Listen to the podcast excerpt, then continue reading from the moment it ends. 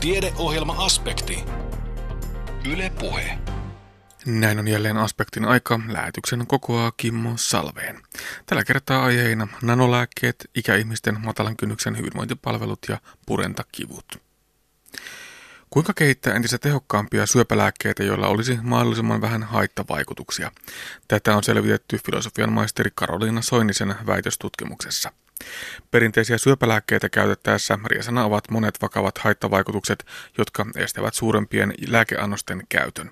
Soinisen tutkimuksen mukaan syöpälääkkeiden haittavaikutuksia voidaan vähentää ja samalla lääkeaine voidaan viedä kohdennetusti syöpäkudokseen, kun käytetään hyväksi nanoteknologiaa. Anne Heikkinen haastattelee seuraavassa Karolina Soinista. Oikeastaan niin kuin biokemian ala kattaa laajalti lääketieteen ja biologian perusopintoja. Ja farmasian ala sitten soveltaa näitä niin perustieteitä. Ja sitten kun on hankkinut sitä pohjaa, että ihan kemian pohjaa, biologian pohjaa, lääketieteen pohjaopintoja, niin niitä pystytään hyödyntämään lääkekehityksessä. Ja se on sitten kiinnostavaa, että miten voidaan kehittää parempia, tehokkaampia lääkeaineita ihmisten hoitoon. Eli mä haluan myös saada aikaiseksi jotain konkreettista. En, en vain keskittyä niin kuin, mekanismeihin tai biologiaan tai lääketieteen niin kuin, sairauksien mekanismeihin, vaan myös hyödyntää niin kuin, sitä tietämystä sen konkreettisen lääkehoidon kehittämisessä. Jos puretaan vielä tätä biofarmasiaa vähän pienempiin osiin, niin minkälaiset kysymykset biofarmasiaa tutkimusta kiinnostaa? No biofarmasian alalla sitten mennään siihen lääkeaineen kulkeutumiseen elimistössä. Eli riippuen ä, antotavasta, esimerkiksi suun kautta annosteltuna tai ihon läpi imeytettynä tai äh, injektoituna lihakseen tai esimerkiksi laskimoverenkiertoon, niin ähm, sillä voidaan vaikuttaa, miten se lääkeaine jakautuu elimistössä. Ja mä oon tutkinut syöpälääkkeitä ja esimerkiksi syöpälääkkeet usein annostellaan justiinsa injektiona laskimoverenkiertoon. Ja ne silloin jakautuu tasaisesti elimistössä, minkä vuoksi niiden pitoisuudet jää alhaiseksi siellä halutussa kohteessa, eli syöpäkudoksessa. Että tämä on niin tämmöinen hyvä esimerkki siitä, että mitenkä biofarmasian alalla sitten katsotaan sitä lääkeaineen kulkeutumista. Joo, maalikko miettii monesti, että jos vaikka se lääke otetaan suun kautta, niin miten ihmeessä se osaa ja tietää kulkeutua juuri sinne oikeaan mm. kohdekudokseensa. Millainen se mekanismi on? No, se on mielenkiintoinen esimerkki. Ja, ja tosiaan kun suun kautta lääkeaine otetaan, niin se ensin kulkeutuu happamaan mahalaukkuun, jossa se sitten alkaa hajota se itse tablettiformulaatio. Hajoamisen jälkeen se lääkeaine vapautuu sieltä tabletista ja kulkeutuu ohutsuoleen ja, ja sieltä sitten paksusuoleen. Ja riippuen lääkeaineesta se imeytyy sieltä tietystä kohtaa sieltä ohutsuolen pinnasta tai myöhemmin ää, suolistosta ja pääsee sieltä kautta sitten verenkiertoon riippuen myös siitä tablettiformulaatiosta, että minkälainen formulaatio on valmistettu. No onko sitten edelleen näin, että haittavaikutukset osaltaan johtuvat siitä, että joudutaan käyttämään suuria määriä, koska tosiaan kaikki ne vaikuttavat aineet eivät kulkeudu vain sinne kohdekudokseen? Joo, kyllä. Se, se on yksi aspekti tässä, että ähm, haittavaikutukset toki liittyvät jokaiseen lääkeaineeseen. Että ne haittavaikutukset pyritään minimoimaan, kun hoidetaan potilaita. ja annostelu pyritään sen mukaan asettamaan oikeaksi, jotta ne haittavaikutukset ei pääsisi liian voimakkaiksi tulemaan. Että, mutta kuitenkin sillä lääkeaineella tulisi olla oikea teho siellä kohteessa. Mutta haittavaikutukset usein niitä on, mutta ne pyritään minimoimaan. No, jos puhutaan nyt nimenomaan syöpälääkkeistä, niin miksi ne ovat kovin haastavia tämän kohteeseen kulkeutumisen kannalta? Äh, eli syöppälääkkeethän on toksisia. Niillä pyritään tuhoamaan syöpäkudos.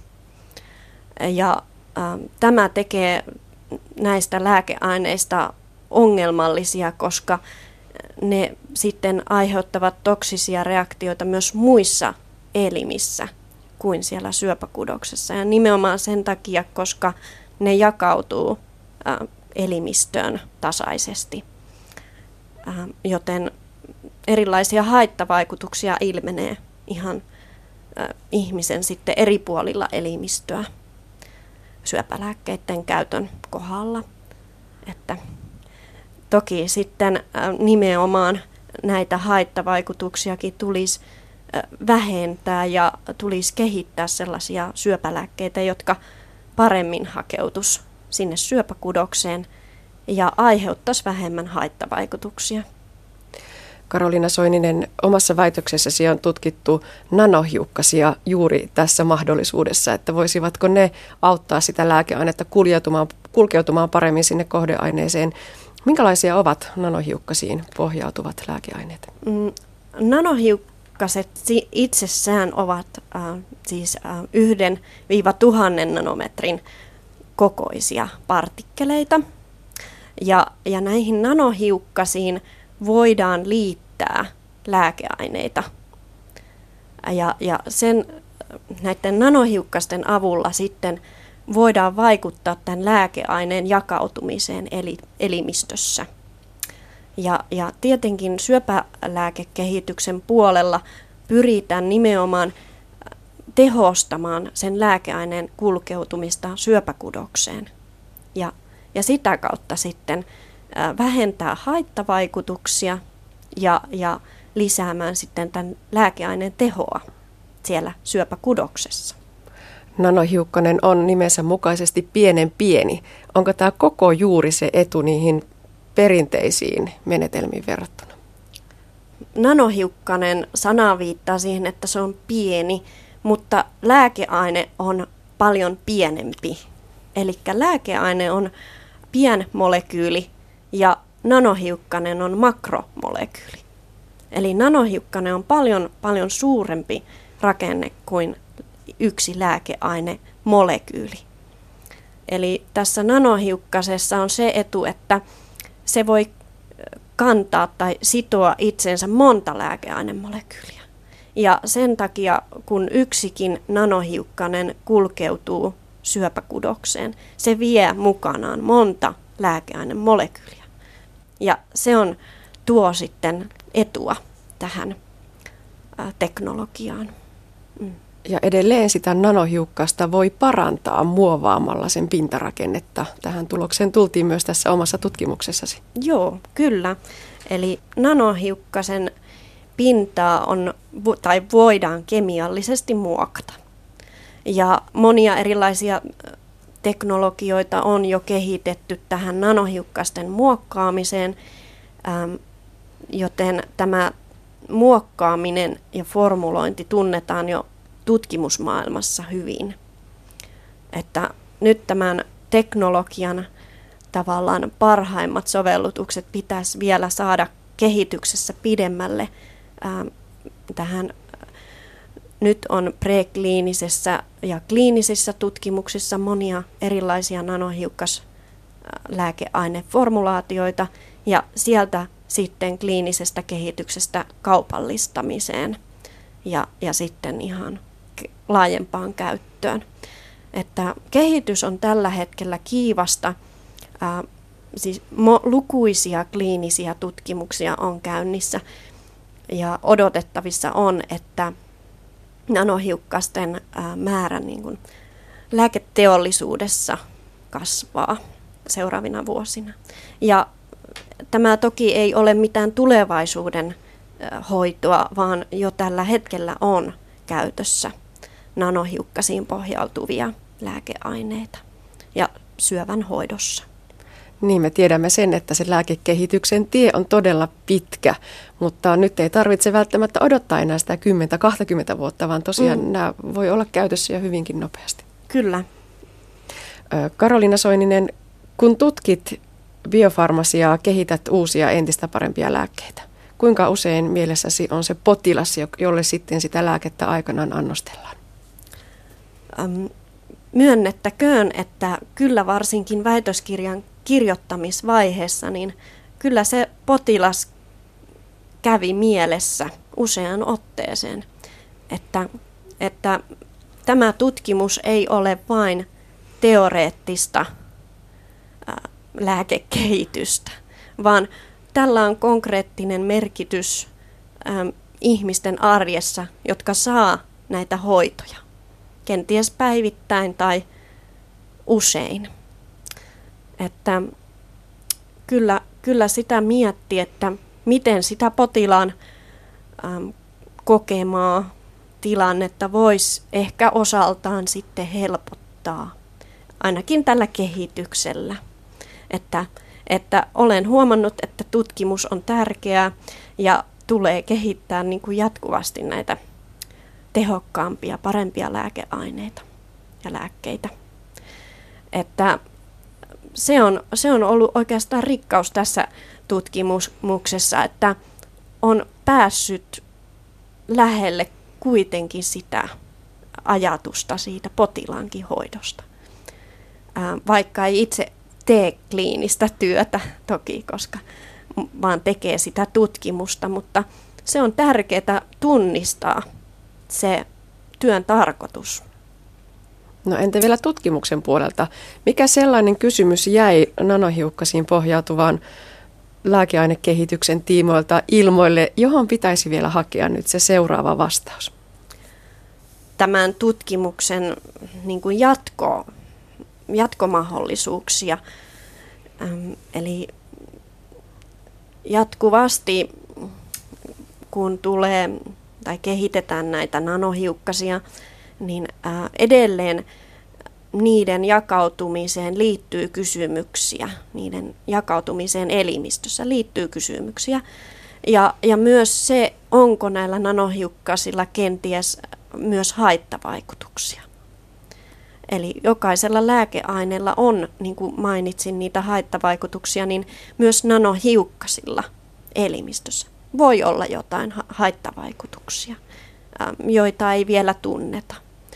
Ähm, joka tapauksessa äh, näitä, näillä nanohiukkasilla on saavutettu merkittäviä etuja ähm, näihin perinteisiin lääkeaineisiin verrattuna, joten niitä, niitä on markkinoilla ja halutaan tuoda lisää markkinoille kehittää. Mutta lääkekehitys on pitkäjänteistä työtä ja jatkuvasti kun tieto lisääntyy, niin ähm, myös tarkastellaan jo markkinoilla olevia äh, lääkeaineita. Eli se on jatkuvaa kontrollointia ja tarkastelua. Että, ja mennään äh, kohti sitä parempaa vaihtoehtoa. Että, et kyllä, kyllä kehityssarkaa riittää ihan jatkuvasti ja, ja myös äh, tästä minun tutkimuksesta selviää se, että, että kaikki asiat eivät vielä onnistu niin kuin ehkä oli suunniteltu. Ja, ja edelleen tarvitaan nanohiukkastenkin kehitystä, jotta ne toimisivat juuri niin kuin niiden on ajateltu toimivan, eikä yllätyksiä satu missään vaiheessa sitä käyttöä. Aiheesta Itä-Suomen yliopistossa väitelleen Karolina Soinisen tapasi Anne Heikkinen. Seuraavaksi kuulemme omaehtoisesta toimintakyvyn ylläpitämisestä matalan kynnyksen hyvinvointipalveluiden avulla. Hyvinvointia tukevia palveluita on tarjolla muun muassa erilaisten terveys- ja hyvinvointikioskien, kansalaisopistojen, kurssien ja kolmannen sektorin toimijoiden kautta. Lähdetään aluksi Suonenjoelle Sisäsavon kansalaisopiston muistia- ja muisteluksia ryhmän tapaamiseen. No niin, tervetuloa tänään taas tähän muistia ja muisteluksia ryhmään. Treenaamaan aivojumppaa, tekemään erilaisia palikkatehtäviä, logiikka- ja sanaharjoituksia, treenaamaan muistia erilaisilla piirustustehtävillä tai, tai niin kuin monivalintatehtävillä. Näin meidät toivotti tervetulleeksi muistia ja muisteluksia ryhmää vetävä kansalaisopiston rehtori Kirsti Häkkinen. Ryhmä siis pyrkii pitämään yllä hyvää vireystilaa niin aivoterveyden kuin fyysisenkin puolen osalta. Erilaista yhdessäoloa, tehtäviä, mutta myös kotitehtäviä eikä edes sieltä helpoimmasta päästä, kuten Helvi yksi kurssilaisista toteaa. Mä aloitin täällä piirissä nyt käydä tänä syksynä vasta. Ja nyt tämä on kolmas kerta. Ja mulla on täällä piirissä nyt paljon tuttavia jo en, entuudestaan, mutta on uusiakin kasvoja. Ja on ihan mukava ollut tänne tulla, mutta tehtävät on kyllä vaikeita. Täytyy sanoa, että niiden kanssa saa hikoilla oikein. Mä ihan terveellistähän se, että haasteita tulee. Ja tässä piti tuota, tämä värilabyrintti. Tässä on e- kolme, kolme erilaista tehtävää, jossa piti mennä tänne määrättyyn kulmaan tästä. Tässä on omat säännöt. Ja ihan oli sinne työlästä, että pääsi siihen. Eri värisiä on nämä kuviot tässä, keltaista ja punaista ja kelt, keltaista, punaista ja sinistä. Siinä vaaditaan jo logista päättelykykyä. Kyllä, se sai monta kertaa yrittää, että onnistui sitten vihdoin viimein pääsemään tänne yläkulmaan. Sitten täällä oli sellaisia, tuohon on vaikea, tämä ei tainnut selvitä vieläkään täällä, tämä täydellisesti keitetty kananmuna. Siinä on mutkikkaita mallia. Kananmunaa pitää keittää 15 minuuttia ja sitten ne munakellot ei ollut ihan sen, sen mallisia, että siinä sai pähkäillä. Sitten täällä on etsin joukkoon kuulumaton kuva, tässä on rimpsu näitä kuvioita. Tässäkin, tämäkään ei ole mitenkään yksinkertainen. Pystytkö tunnistamaan alla olevista kuvista sen, joka ei kuulu joukkoon? Sitten täällä on tällainen joukkoon kuulumaton sana. Siitä piti kehitellä myöskin se, se vastaus. Haastavia tehtäviä. Onko näin, näitä ihan tyypillisiä harjoitteita, mitä täällä tehdään? No mä nyt pal- pehä, tota pahaa pelkää, miten tämä menee eteenpäin, kun mä oon tässä tosiaankin vasta kolmatta kertaa, niin tähän asti on pärjätty jotenkuten, mutta opettajahan se sitten tietää. Yritetään. Ihan kiva, että tämä piiri on olemassa. Kirsti Häkkinen, oliko nuo ongelmanratkaisutehtävät just tämmöisiä ihan tyypillisiä, mitä täällä muistikoulussa käydään läpi? No kyllä täällä äh, tuollaisia logiikkatehtäviä paljon tehdään, että ne vaatii paljon ajattelua ja pinnistelyä. Nuo ei ole kauhean helppoja tosiaankaan, että ei ole mitään on helppoja ja on vaikeita. On juuri tuollaisia värilabyrinttitehtäviä ja piirustustehtäviä, niin kuin etsi sarjoja tehtäviä, numerotehtäviä, matematiikkatehtäviä, logiikkatehtäviä, piirustustehtäviä, myöskin anagrammeja, eli tällaisia, että sotketaan nimestä kirjaimet sekaisin ja pitää löytää jotain tunnettuja nimiä sieltä. Niin tällaisia paljon ajattelua vaativia tehtäviä, se on niin kuin aivojen terveydessä kaikkein tärkeintä, että käyttää aivojaan. Ja tämä muistia ja muisteluksia on sellainen kurssi, missä on tarkoitus, tarkoitus treenata sitten aivoja ja toisaalta niin kuin pitää hauskaa myöskin yhdessä. Et en mä nyt voi sitä luota, että kenenkään muistinut tällä yhdellä viikkokokoontumiskerralla niin kuin paranee lopullisesti tai pysyy ikuisesti hyvänä, vaan tärkeintä on käyttää aivoja jatkuvasti. Ja siihen tällä yritetään innostaa kurssilaisia ja myöskin tuoda hyvää mieltä. Että se täällä näkyy tässä porukassa, kun on niin kuin hirmu kivasti ryhmäytynyt tämä, että tällä keskustellaan paljon myöskin asioista ja näiden niin kuin palikkatehtävien lisäksi, niin on joka, jokaiselle kerralla aina semmoinen keskusteluteema, mikä liittyy yleisesti ihmisen hyvinvointiin, niin, niin sellaisia asioita käydään läpi miten iso merkitys tuolla ryhmäytymisellä on, on ylipäätään tämän psyykkisen hyvinvoinnin kannalta? Tosi iso. Ja kyllä tässäkin on paljon sellaisia, on osa yksinäisiä ihmisiä, että on läheiset kuollut ja, ja sitten kuitenkin se, että nykyään tuntuu, että ei semmoista luontoista kylässä käyntiä ole niin paljon, että mennään naapuriin piipahtamaan, että, että ihmiset kaipaa sellaista niin kokoontumista kerran viikossa jonkun asian tiimoilla.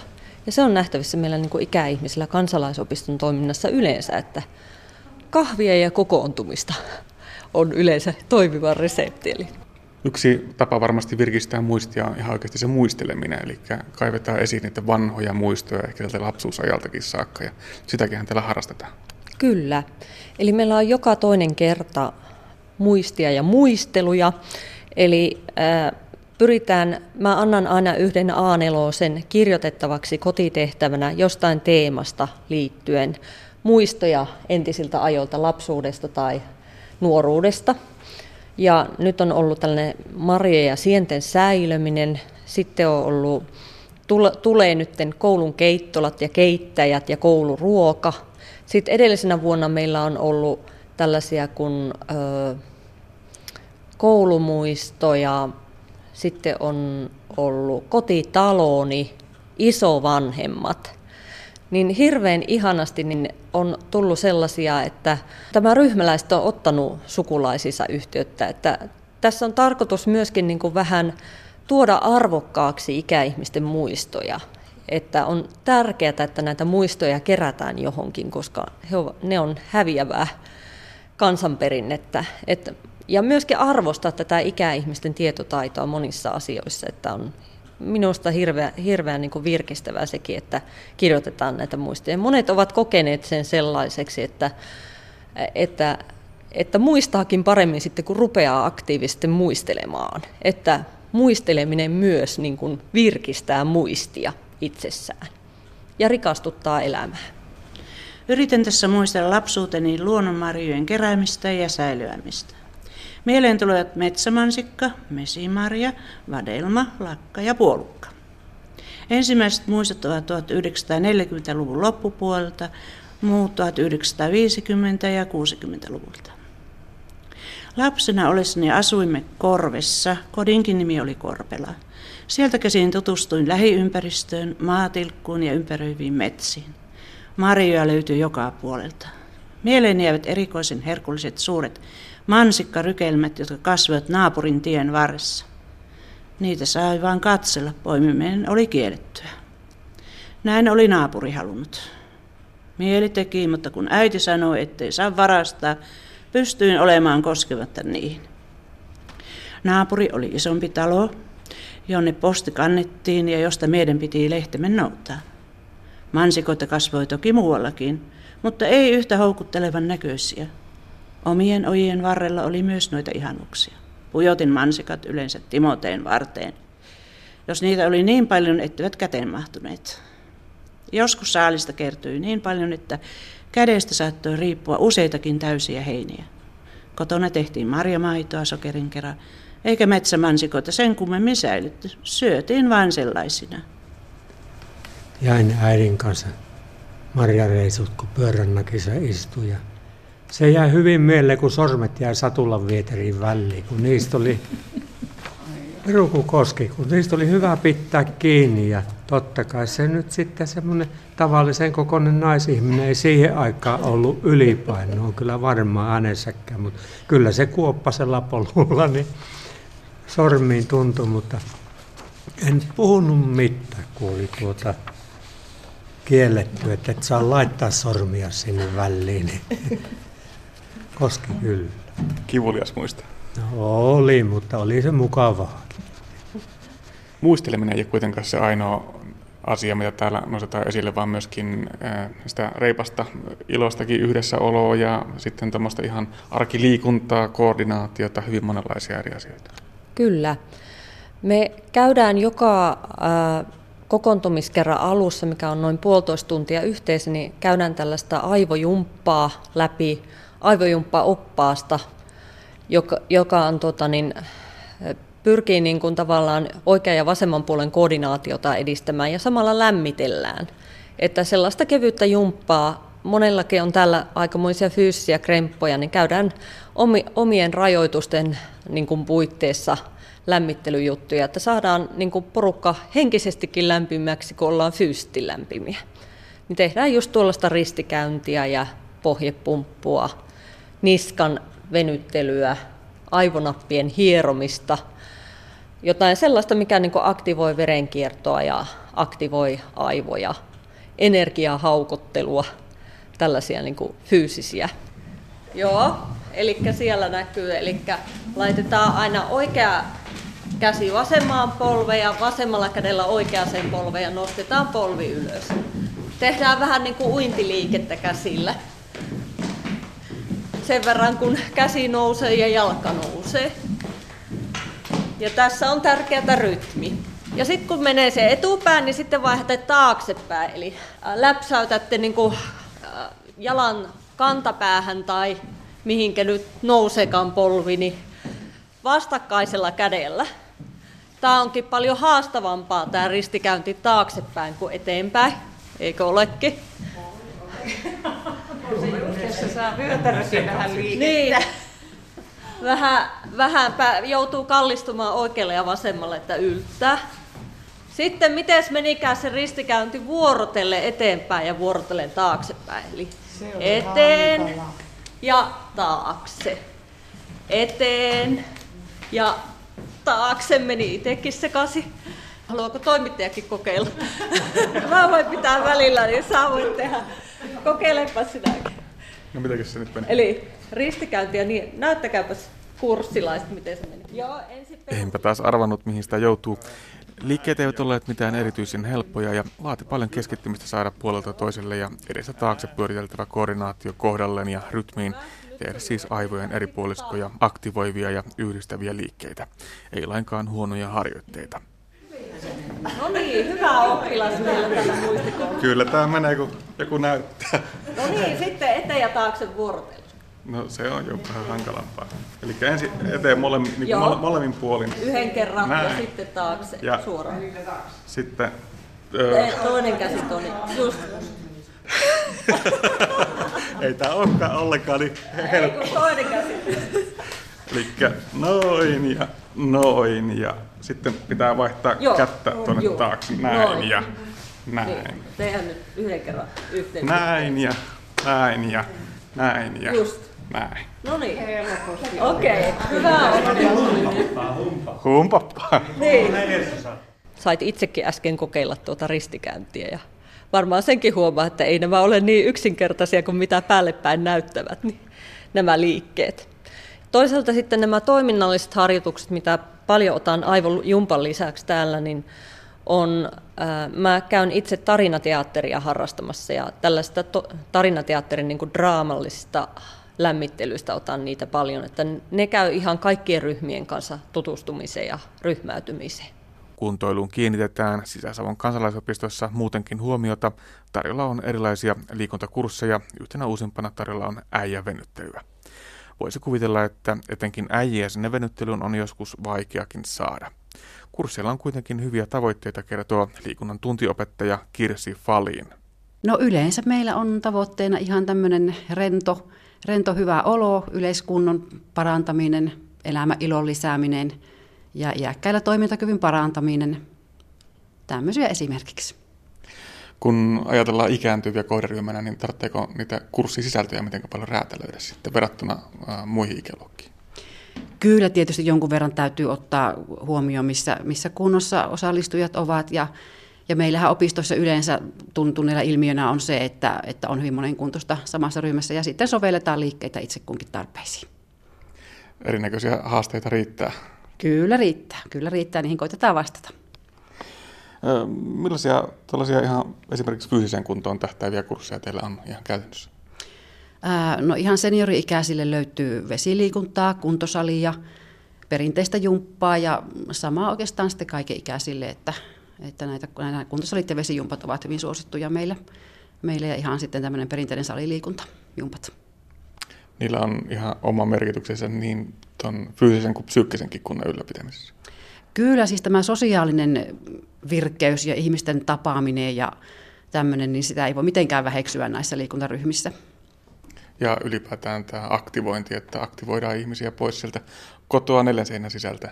Kyllä, nimenomaan. Tämä on tärkeä asia ja, ja se on helppo lähteä, kun on tietty paikka ja tietty aika ja tietty ryhmä, johon tullaan. Ja mukavaa se on tavata tuttuja ihmisiä siellä, että se motivoi lähtemään tosiaan liikkeelle ja siellä on tuttu vetäjä, tutut kaverit ja ainahan pukuhuoneessa ennättää vähän rupattelemaan ja näin näitä kontaktia siellä ylläpidetään sitten. Millainen merkitys tämmöisellä aktiivisella liikkumisella on ikäihmisten näkökulmasta? Siis liikuntahan nostaa merkitystään sitä korkeammalle tasolle tärkeydessä, mitä enemmän ikää kertyy. Eli liikuntahan on kaiken ikäisille välttämättömyys ja mitä enemmän ikää kertyy, niin sitä tärkeämpi rooli on sitten liikkumisella ihan jo toimintakykyä ja omaa toimisuutta ajatellen. Se suuri riski varmaan on siinä, että jos sitä liikkumisen taitoa ei omaksuta jo hyvissä ajoin, niin sitä on sitten iäkkäämpänäkin ehkä vieläkin hankalampi omaksua. Kyllä se näin on, että siinä mielessä tämä lasten liikkumattomuus, joka nykyään huolestuttaa nuorten, niin se on ihan aiheellinen. Ja siellä nuoruudessa niitä tämmöisiä perusteita jo luodaan tähän liikkumiselle tai sille liikkumattomuudelle. Mutta aloittamaan kyllä kerkiä hyvin keski-iässä tai sen jälkeenkin, ja ikäihmisetkin voi vielä aloitella liikuntaa, että keho on kyllä siitä kiva kaveri, että se kyllä reagoi sitten siihen liikuntaan myönteisesti myös, vaikka sitä ikä olisi vähän enemmän.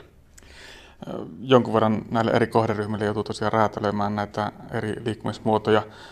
Yksi esimerkki tästä on sitten tämä äijävenyttely. Siinä ruvetaan venyttelemään tämmöisiä jäykkäselkäisiä, jäykkäjalkaisia suomalaisia miehiä vähän notkeampaan kuntoon. Tässä on myös Tapio Miettinen läsnä. Olet mukana tuossa äijävenyttelyssä. Kyllä. Millainen kurssi se on ollut?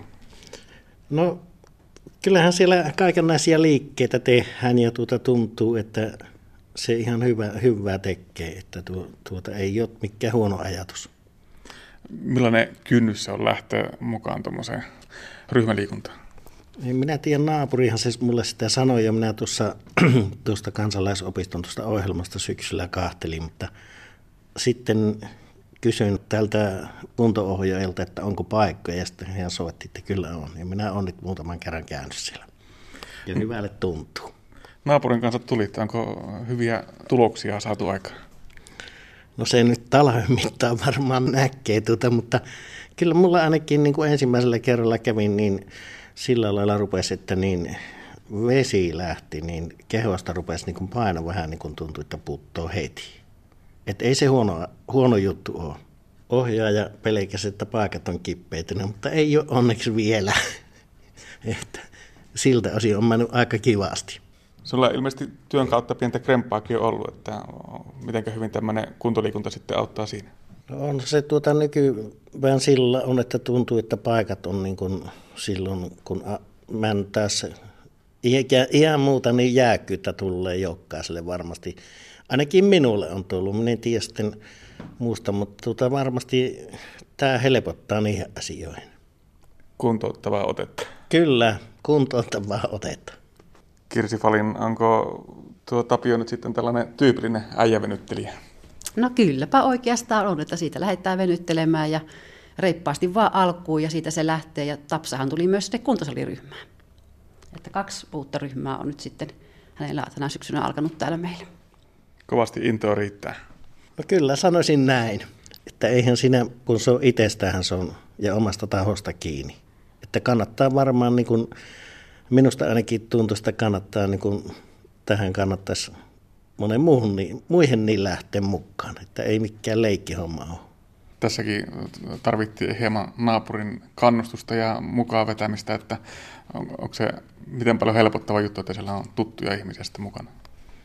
No varmasti. Kyllä se helpottaa sitä siihen mukaan lähtemistä varmaan.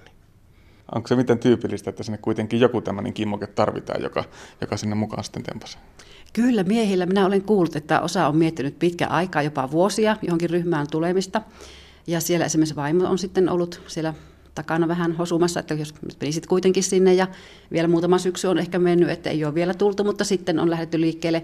Tai sitten kaveri tai naapuri tosiaan on saanut hyviä kokemuksia ja että sitten uskaltaa lähteä, kun on kuullut, että kyllä sitä hengissä selviää ja vielä mukavaakin on, niin sitten se lähtee siitä, siitä liikkeelle. Eli varmaan sitä pitäisi vähän enemmän ja aktiivisemmin houkutella naapureita ja miksei kyllä miehiäkin mukaan niihin rientoihin, joissa itsekin mukana. Kyllä, se on ihan, se on ihan hyvä ajatus ja, ja voi olla, että voi vaikka samalla kyydillä päästä vielä sitten liikkeelle. Ei muuta kuin rohkeasti mukaan vaan. Näin toivotti äijävenyttelyyn osallistunut Tapio Miettinen. Edellä kuultu juttu on uusinta ikääntymistä selvittäneestä ohjelmasarjastamme 10 kysymystä ikääntymisestä. Kuuntelet siis aspektia, jonka kokoaa Kimmo Salveen. Tiedeohjelma Aspekti. Yle Puhe. Päänsärkyä, leukojen lonksumista ja korvien soimista. Kuulostavatko nämä oireet tutulta? Ylipuolella suomalaisista on purentakipuja, joiden monimuotoiset oireet voivat viedä diagnoosin harhapoluille. Purentakipujen tiimoilta hiljattain väitellyt hammaslääketieteen lisensiaatti Ulla Kotiranta toteakin, että purentaelimistön toimintahäiriön diagnoosin tekeminen on usein suoranaista salapoliisityötä. Kotirannan tutkimuksessa tarkasteltiin purentakivuista kärsivien potilaiden toimintahaitta-asteeseen perustuvaa luokittelua. Tutkimuksessa käytetty kipumittari on osa diagnosista kriteeristöä, jolla määritetään puremalihas- ja leukanivelkipu sekä leuan välilevyyn liittyvät ongelmat. Moni meistä kärsii purentaelimistön toimintahäiriöön liittyvistä kivuista tietämättä, mistä on kysymys. Ulla Kotiranta. No tuota, aika moni varmaan, tuota, jos ajatellaan nimenomaan tätä, tätä minun aihetta purentaelimistön toimintahäiriökipua, niin, niin tuota, on siltä osin ainakin tietämätön, jos se oire paikallistuu korvan seudulle. Että, että todella moni hakeutuu sitten korvalääkäriin. Että ehkä tänä päivänä jo tämän tyyppinenkin oirekuva niin on ihan median ja yleisen tämmöisen tietä, tietämyksen puitteissa niin kyllä jo parantunut siinä määrin, että tuota, mutta kyllä sitä omallekin vastaanotolle, minä olen tätä työtä tehnyt jo yli 30 vuotta, niin tuota, on tullut moni potilas, joka on kiertänyt tosi monissa paikoissa ja hakemassa apua. Eli se korvien suhina, korvien soiminen, ihan tinnituskin, niin se on tosi tyypillinen oire. Kyllä. Ja ei liity oikeasti sinne korvaan millään tavalla. Joo, ja nimenomaan sitten, ja sitten jos puhutaan niin tuommoisella laajemmalla, laajemmalla näkökulmalla, niin tuota, siellähän on taustalla siis tosi isoja asioita, tämmöisiä lihasjännityskiputiloja, jotka heijastuu. Ja sitten taas mitä se lihasjännityskipun taustalla on, onko se kehon vai onko se muun, muun tuota kuormittavuustekijän aiheuttamaa, että siellä on niin, niin suuria, isoja asioita. No sitten se päänsärky, se on yksi aika tyypillinen oire ja ehkä semmoinen helpommin niihin oikeisiin kohtiin päästään sitten, jos alkaa olla sitä, että leuka lonksuu tai leukanivelet kipeytyy, niin sitten ehkä helpommin päästään sen oikean syyn juurille. Kyllä, sitten silloin, jos se on tällainen paikallinen kipu ja nimenomaan leukanivelen seutu, niin silloinhan se on luonnollisesti silloin on tota, hammaslääkäri ja sinne hakeudutaan nopeampi reitti, mutta jos se on sitten tämmöistä lihaskiputyyppistä, niin silloin se lähtö, syy ja kaikki, niin se on semmoinen oikein mielenkiintoinen haaste. Käykö usein niin, että se kipu ehtii pitkittyä ja kroonistua ja aiheuttaa paljon muutakin haittaa ennen kuin se oikea syy löytyy? No tämän tyyppisestä kivusta niin tutkitustikin, niin tällä hetkellä meillä on varmasti ihan tuommoinen, minun tutkimusten perusteella niin 12 prosenttia oli tämän tyyppistä potilasmateriaalia tässä minun 400, 399 potilaan tutkimuksessa. Eli aika paljon. Kyllä. Minkälaisia ne oireet ihan hankalimmillaan voivat olla? Kyllähän ne hankalimmilla voi olla niin kuin tavallaan ihan tämmöistä työkykyä täysin estäviä. Ja sitten kun niitä lähdetään selvittelemään, niin se on todella, niin kuin sanoit, niin aikamoinen vyyhti. Onko se se hammaslääkäri sitten, joka lähtee tätä vyyhteä purkamaan? No se on sitten ihan, ihan sattumaa, mitä kautta, mitä kautta tuota potilas kulkeutuu sinne hammaslääkärille, että onko ollut ensimmäisenä siinä vaiheessa vai miten se menee se hoitoketju, mutta että jos ajatellaan, niin mikä tietysti olisi äärimmäisen tärkeää, että nimenomaan sitten siinä vaiheessa, jos on tullut toistuvia hammaslääkärikäyntejä, niin siinä vaiheessa niin tämä hoitava hammaslääkäri hahmottaa sitten itse sen, että mikä, mikä hänen mahdollisuudet on, pystytäänkö hammaslääketieteellisillä keinoilla auttamaan vai missä, mikä on se oikea syy ja mihinkä sitten pitäisi ohjata. Käykö usein sitten niin, että se kumppani puolisokin saattaa patistella sinne hammaslääkäriin? Onko tämä yöllinen hampaiden narskuttelu ja kirskuttelu myös yksi sellaisista näkyvimmistä oireista? Öö, no näkyvimmistä ja kuuluvimmista. Kyllä tuota, Kyllä sitäkin on, mutta, mutta varsinaisesti sanotaan tämmöinen, ehkä se narskuttelu ei ole se syy, minkä vuoksi hakeudutaan, koska siitähän seuraamuksena ehkä nyt semmoinen niin kuin keskeisin tuota, haitta on hampaiden kuluminen. No tietysti sosiaalinen haitta voi olla se, että jos puoliso häiriintyy sitä naskuttelusta, mutta, mutta jos ajatellaan mikä potilaan hoitoon ajaa, niin on kipu. Että, että mm, tutkitusti sanotaan, on, on, sanot, on sanottavissa, tuota, että tuota 97 prosenttia, siis lähes 100 prosenttia hakeutuu näiden oireiden vuoksi, niin se hoitoon hakeutuvista on kivun vuoksi ha- hakeutuvia mm. ei näiden muiden niveläänten tai narskutusten tai tämän, tämän tyyppisten oireiden. No millaisia ihmisiä sitten hakeutuu hoitoon? Minkä ikäisiä miehiä vai naisia? Naisia. Sillä on, on tuota, monenlaisiakin perusteita löydetty. Siihen on hormonaalisia ja, ja tietysti naisten tapa käsitellä asioita. Sekin on yksi keskeinen syy, että tuota, miksi naiset hakeutuu. Neljä viidestä hoitoon hakeutuvasta on nainen. Ja tämä ei koske vain meidän tutkimuksia, vaan ihan tällä tavalla tuota, globaalisia tutkimuksia, että se on ihan Onko sitten syy se, että naiset hakeutuvat hoitoon vai se, että naisilla oikeasti on enemmän näitä ongelmia ja oireita?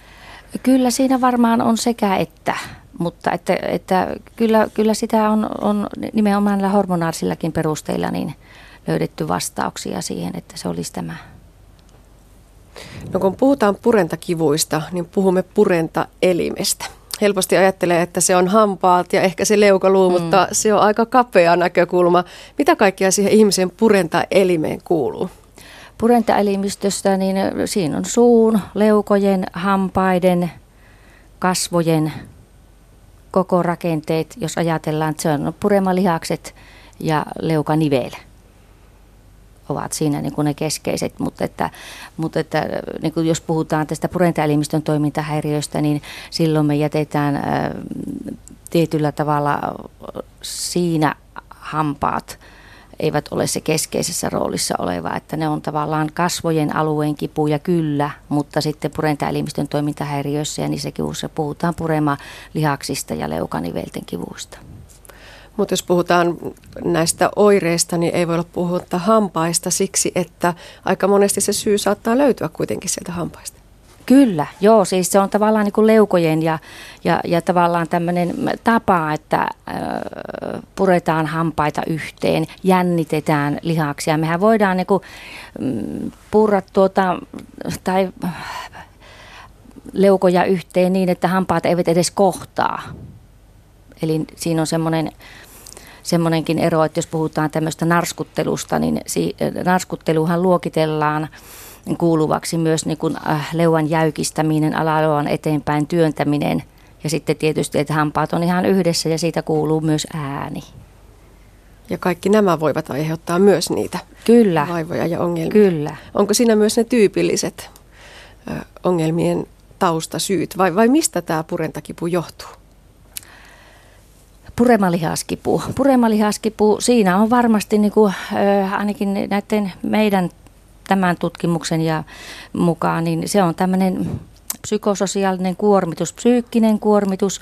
Voihan kuormitus olla ihan sitten myöskin elämäntilanteista johtuvaa jännitystekijää. Mikä sen lihasjännityskivun taustalla on? Se on niin kuin se keskeinen, jos ajattelen, että toimin hammaslääkärinä, että jos mä saan potilaan kanssa, päästään sellaiseen yhteyteen, saadaan selville, mikä siellä se on se tekijä. Onko se kehollinen, onko se ryhti, esimerkiksi onko siellä sellainen kuormittava tapa?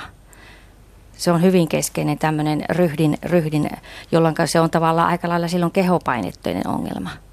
Mutta jos meillä on tämmöinen psyykkinen kuormitus, jolloin on mielen päällä monia asioita, niin silloinhan jännittää leukoja, ei edes huomaa sitä. Se tapahtuu yön aikana. Lihakset ovat, vaikka koko keho voi olla semmoisessa jännitystilassa. Ja sitten kasvot on sitten, voi olla, että kasvojen alueen lihakset, puremalihakset voi olla sitten se heikoin kohta, joka siltä ensimmäisenä tuo sen oireen julki.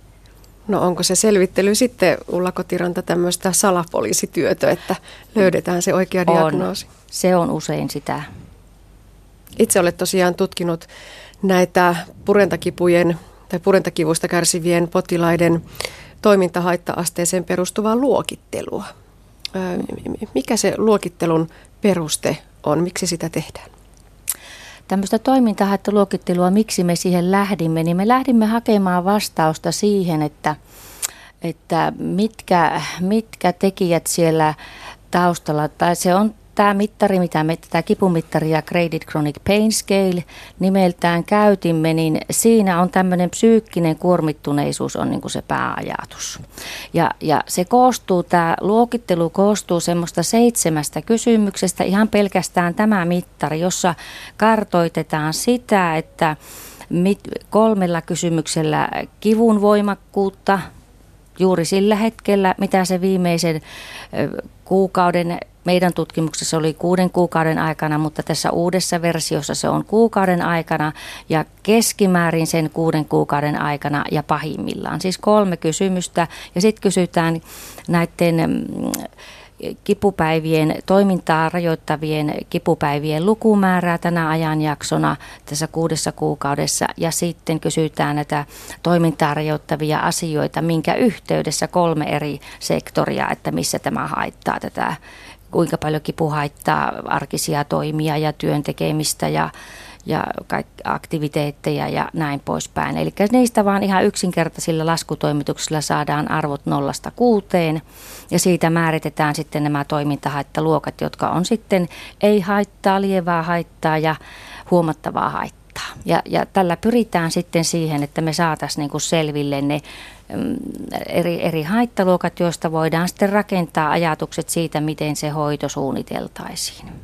Eli yksilöllistä räätälöityä hoitoa. Kyllä.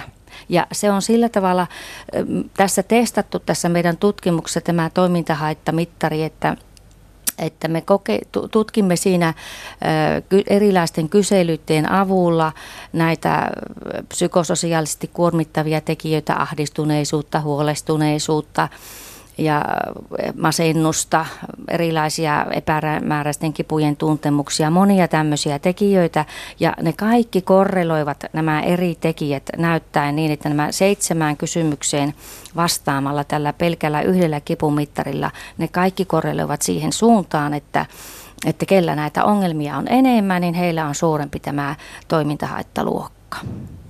Se oli yksiselitteinen vastaus tässä tutkimuksessa on myös jaettu näitä potilaita toimintahaitan perusteella kolmeen erilaiseen ryhmään. Mm. Minkälaisia ryhmiä sieltä löytyy? Ne, ne oli sitten nämä, jotka oli tässä ei-toimintahaittaa, joita oli, oli suurin ryhmä, eli yli 60, 61 prosenttia, niin se tarkoittaa sitä, että vaikka heillä nyt on jotain kipuja, mutta se ei kuitenkaan aiheuta suurempaa haittaa. Ja, ja sitten on tämä välimaastoryhmä, lievää haittaa, jotka ominaisuuksilta muistuttivat sekä tätä ylempää että alempaa ryhmää. Ja sitten oli tämä ylinryhmä, joilla on ongelmia vähän joka tasolla arjessa. No mitä me teemme näillä tuloksilla? Jos ajatellaan vaikkapa sitä perusterveydenhuoltoa, niin voisiko tämä mittari olla sellaista kättä pidempää siellä toimivalle henkilöstölle? Ilman muuta. Että se oli se meidän tämän koko tämän väitöskirjatyön niin keskeinen ajatus siitä, että, että miten, me, miten me voisimme auttaa kollegoita, samoin kuin myöskin näitä potilaita, että he, että he, jotka eniten tarvitsevat hoitoa, niin pääsisivät sinne mahdollisimman nopeasti ja sitten taas vastaavasti ikään kuin voisi sanoa sitaateissa, ei ylihoideta sitten heitä, keille, keille se ei ole. Niin kuin tiedetään, että tämä voi olla ohimenemä vaiva ja, ja, ja, ja tavallaan sitten siinä hammaslääkärikin, joka siinä nyt on diagnoosia tekemässä, niin voisi turvautua ihan tämän, tämän mittarin perusteella jo se loisi sellaista turvaa, että voi ajatella, että sanoa potilaalle, että tämä todennäköisesti nyt vaikuttaa siltä, että ja näyttää, että tämä mittareilla mitattuna tämä oikeasti niin kuin näyttäisi siltä, että tämä hoit ei vaadi tämän isompia toimenpiteitä hänen hoitonsa, potilaan hoito siinä tilanteessa sitten. Onko Ulla Kotiranta tämä kipumittari myös kustannustehokas keino, eli Kuulostaa siltä, että se on aika näppärä ja tosiaan siellä myös perusterveydenhuollossa helposti toteutettava keino potilaan kanssa, kun ollaan vuorovaikutuksessa. Kyllä, kyllä. Ei siinä, koska siinä on vain semmoinen seitsemän kysymystä, hyvin selkeää kysymystä, jossa siis potilas vastaa, ö, arvioi sen omaan, omaan kivun tuota, voimakkuuden nollasta kymppiin numeroarvoilla ja, ja tuota, osaa sitten määritellä sen, niin jos riippuu tietysti siitä, ainahan potilas voi vastata jotain muuta kuin mitä niin kuin todellisuus on, että tähän on aina tämä harha olemassa, mutta keskimäärin jos vastaa niin kuin tuota, sen, mitä me toivomme, niin se on hyvä, hyvä ja käyttökelpoinen siinä mielessä, että jos ajatellaan nykyaikana sähköistä aikakautta, että me, meillä on, meillä on tuota, käytettävissä se, niin kuin itsellänikin oli siinä, että on tämmöinen sähköinen versio, teemme semmoiset algoritmit, joiden perusteella saadaan nämä, nämä pisteet ja, ja se on yksi napin painallus, kun me ollaan ne seitsemän kysymyksen pisteet laitettu koneelle, niin sieltä tulee sitten tämä luokitus. No mitä luulet, kuinka nopeasti tämä kipumittari menee käyttöön sinne terveydenhuoltoon, perusterveydenhuoltoon vai joko se on siellä? Ei ole vielä. Olen itse ajatellut sen laittaa nyt täällä, täällä tuota, mm, meillä yliopistolla, missä toimin ja, ja mahdollisesti tuolla voi olla, että ehkä terveyskeskukseenkin saamme Kuopion, Kuopion kaupungin terveyskeskuksen asia on ollut tässä mielessäni ja vireillä ja ajatuksissa ehkä tämmöinen pilotti olisi aika, aika hieno laittaa niin kuin aluksi ja katsoa. Meillä on, tiedän, että tämän tyyppinen on ollut käytössä Turussa siellä eh, erikoissairaanhoidon yksikössä ja heillä on ainakin alustavasti niin kuin hyviä tuloksia siitä tullut sen käytöstä. Se on ollut lähinnä tämmöinen pilottikokeilu.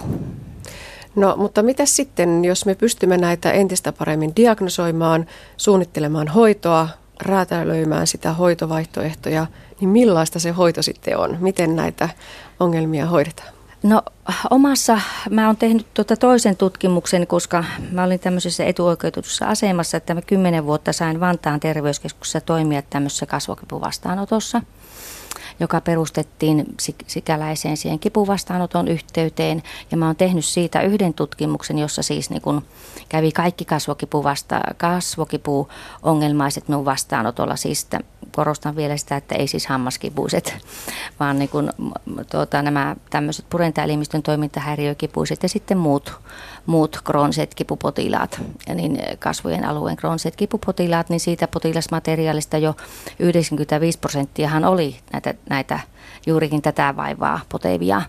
Niin tuota, siinä, siinä yhteydessä niin, äh, tein sellaisen tutkimuksen, josta sitten kartotin näitä hoitoja. Eli tuota, se on aika suuri määrä, jotka hyötyy fysioterapeuttisista hoidosta. Siitä minulla on yli 30 vuoden kokemusta. Mä olen niin tavallaan lähtenyt siltä pohjalta jo aivan urani alkuajoilta ja havainnut sen hyvin merkittävästi. Kaikki tällaisen, tämmöiset hoitomuodot, missä pyritään niin näiden jännittyneiden lihasten rentouttamiseen eri tämmöiset rentoutusvaihtoehdot, että nythän meillä teke, yksi kollega tekee sovelletun rentoutuksesta niin väitöstyötä ja mielenkiinnolla odotan sen vastauksia. Se kyllä minunkin tästä tutkimuksesta tästä lähes 400 potilaan ryhmästä niin lähti 80 prosenttia tuohon sovelletun rentoutuksen hoitoon. Ja vielä en ole raportoinut niitä tuloksia, mutta tulossa on. Jäämme niitä odottamaan. Entä sitten ennaltaehkäisy? Voisiko hammaslääkäreillä olla saumaa siinä? Että se, se on perus, se kuuluu, sanotaan, että se on niin purentaelimistön toimintahäiriöhoidossa, niin, niin perusasiahan on potilaan neuvonta ja juurikin tämä informointi siitä. Pitää kertoa siitä, että mistä, tästä vaivassa on, mistä tässä vaivassa on kysymys ja kuinka suuri merkitys on kiinnittää huomiota siihen kehoon ja ryhtiin ja siihen, että havainnoi itse sitä, että omaa tilansa, että milloin on, milloin on lihakset jännittyneenä on niin paljon että niitä asioita. Itse aina kehota omia potilaitani, kun he tulevat vastaanotolle, niin kehotan menemään seinää vasten ja koko kehon painamaan siihen sitä seinää vasten, jolloin sitten havaitsee sen ryhdin. Ja sitten siitä, kun lähdetään kävelemään, niin useimmillahan se sitten vähän niin kuin lopahtaa se rytmi siinä ja siinä heti niin kuin on havaittavissa se konkreettisesti, että se olisi ollut se lähtötilanne, mistä me kaikki olemme syntyessämme niin saaneet, niin se me olisimme niin kuin suorassa ryhdissä. Silloin, silloin kuormittuminen jäisi mahdollisimman vähäiseksi. No entä ihan loppu vielä tutkimuksesta? Onko tästä aineistosta nyt vielä, kuulostaa siltä, että on sellaista vielä, johon pitäisi löytää vastauksia? Eli tutkimukselle edelleen on tarvetta. On tutkimukselle er, nimenomaan tätä, tätä, ensinnäkin täytyy testata tätä meidän kipumittaria ja sen toimivuutta ja nimenomaan tätä, tätä että kuinka hyvin se tuota, nämä, tämä hoitotähtääminen, millä me on, mihin me tässä on pyritty, että saadaan niin kuin oikeat ihmiset oikeaan hoitoon, niin, niin sitä täytyy testata. Jos kohta voin vielä tässä mainita, että tämän vuoden ihan tuore tutkimus, brittitutkimus on tuota, tätä meidän tutkimusta on me lainannut ja siinä on nimenomaan korostettu tätä merkittävästi, miten, miten hyvä tämä on yhteiskunnan kustannuksia säästävä ja, ja nimenomaan potilaan, potilasta säästävä ajatus, että he olivat tehneet vastaavanlaisen tutkimuksen ja testanneet sitä, tehneet sen, mitä me ajattelimme jatkossa tehdä jo että kannatusta olemme saaneet. Näin totesi hammaslääketieteen lisensiaatti Ulla Kotiranta. Hänen väitötutkimuksensa tarkastettiin Itä-Suomen yliopistossa syyskuussa.